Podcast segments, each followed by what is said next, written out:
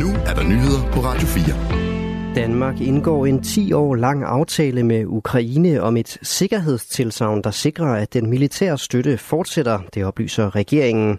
Det var statsminister Mette Frederiksen, der kunne fortælle det ved et pressemøde. Vi har øh, valgt at lave et øh, sikkerhedstilsavn, der kommer til at gælde for 10 år, så Ukraine kan se en fremtid øh, med fred, og så de ved, at de kan regne med Danmark. Sikkerhedstilsavnet til Ukraine er et princip lanceret af G7-landene, som nu støttes af 32 lande. Den danske Ukrainefond er finansieret indtil år 2028, og det nye sikkerhedstilsavn forpligter derfor regeringen til at fortsætte støtten til Ukraine herefter. Vi ved, at donationerne gør en forskel. De har nu hjulpet ukrainerne i snart to år. Men når vi nu desværre træder ind i krigens tredje år om ganske få dage, så er der behov for at gøre mere. Man kan ikke vinde en krig med ord. Tilsavnet skal også ses som et led i at bygge bro mod ukrainsk medlemskab af EU og NATO. På pressemødet kom det også frem, at Danmark sender sin 15. donationspakke afsted til Ukraine. Den kommer til at lyde på ca. 1,7 milliarder kroner. Den indeholder blandt andet 15.000 artillerigranater, som doneres i samarbejde med Tjekkiet. Børne- og undervisningsminister Mathias Tesfaye planlægger at skærpe ordensbekendtgørelsen for landets skoler. Det siger han til TV2 efter et møde med Folketingets partier, efter sager om alvorlig grænseoverskridende adfærd på to skoler, som flere medier har berettet om. Der skal ikke være plads til seksuelle overgreb i folkeskolen. Vold hører ikke hjemme i folkeskolen. Det gør den heller ikke i det eksisterende regelsæt. Så det, jeg er optaget af at finde ud af, det er, har skoleledere de rigtige værktøjer i værktøjskassen? Først vil han danne sig et overblik over, om der er sket en stigning i antallet af overtrædelser af skolernes ordensreglementer, og om der er sket en generel forrådelse. Det overblik regner han med at have om cirka en måned.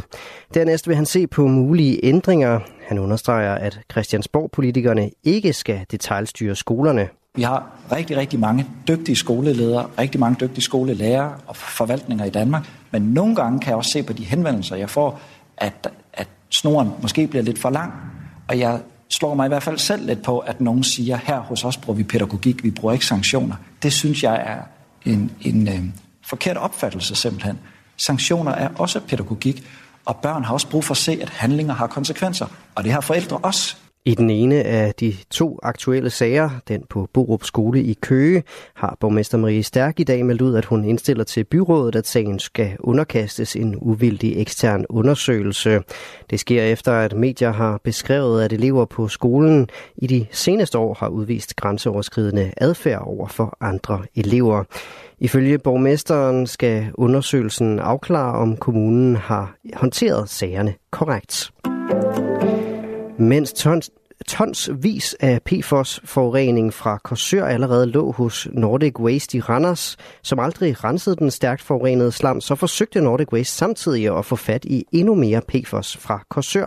Det fremgår af til ukendte mails, som Radio 4 har fået agtindsigt i.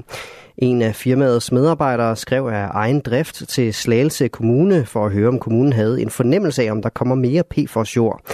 Området ved den tidligere brandskole i Korsør, hvor PFOS-slammet stammede fra, er ellers blevet betegnet som en af de mest forurenede grunde i Danmark. Men Nordic Waste stod altså klar til at tage imod mere PFOS fra området, viser de nye mails. I offentligheden har Nordic Waste tegnet et billede af, at firmaet kunne fjerne det svært nedbrydelige og kraftfremkaldende fluorstof PFOS fra jorden gennem et særligt vaskeanlæg. Miljøstyrelsen har tidligere oplyst til Radio 4, at styrelsen i 2021 ikke kendte til danske virksomheder, som kunne rense PFOS ud af jord. Derfor undrede det eksperter og samarbejdspartnere, da Radio 4 tidligere på måneden fortalte, at en jordprøve, som Nordic Waste selv havde udtaget og sendt ind til myndighederne, viste, at den stærkt forurenede jord var forvandlet til ren jord. Det lyder som om, at det kan være blandet op med jord et andet sted fra, sagde professor i miljømedicin Philip Grandjean fra Syddansk Universitet i den forbindelse. Nordic Waste har ikke ønsket at kommentere sagen. Mest skyde, diset og lokalt tåge, let til frisk vind omkring syd og temperaturer mellem 5 og 10 grader.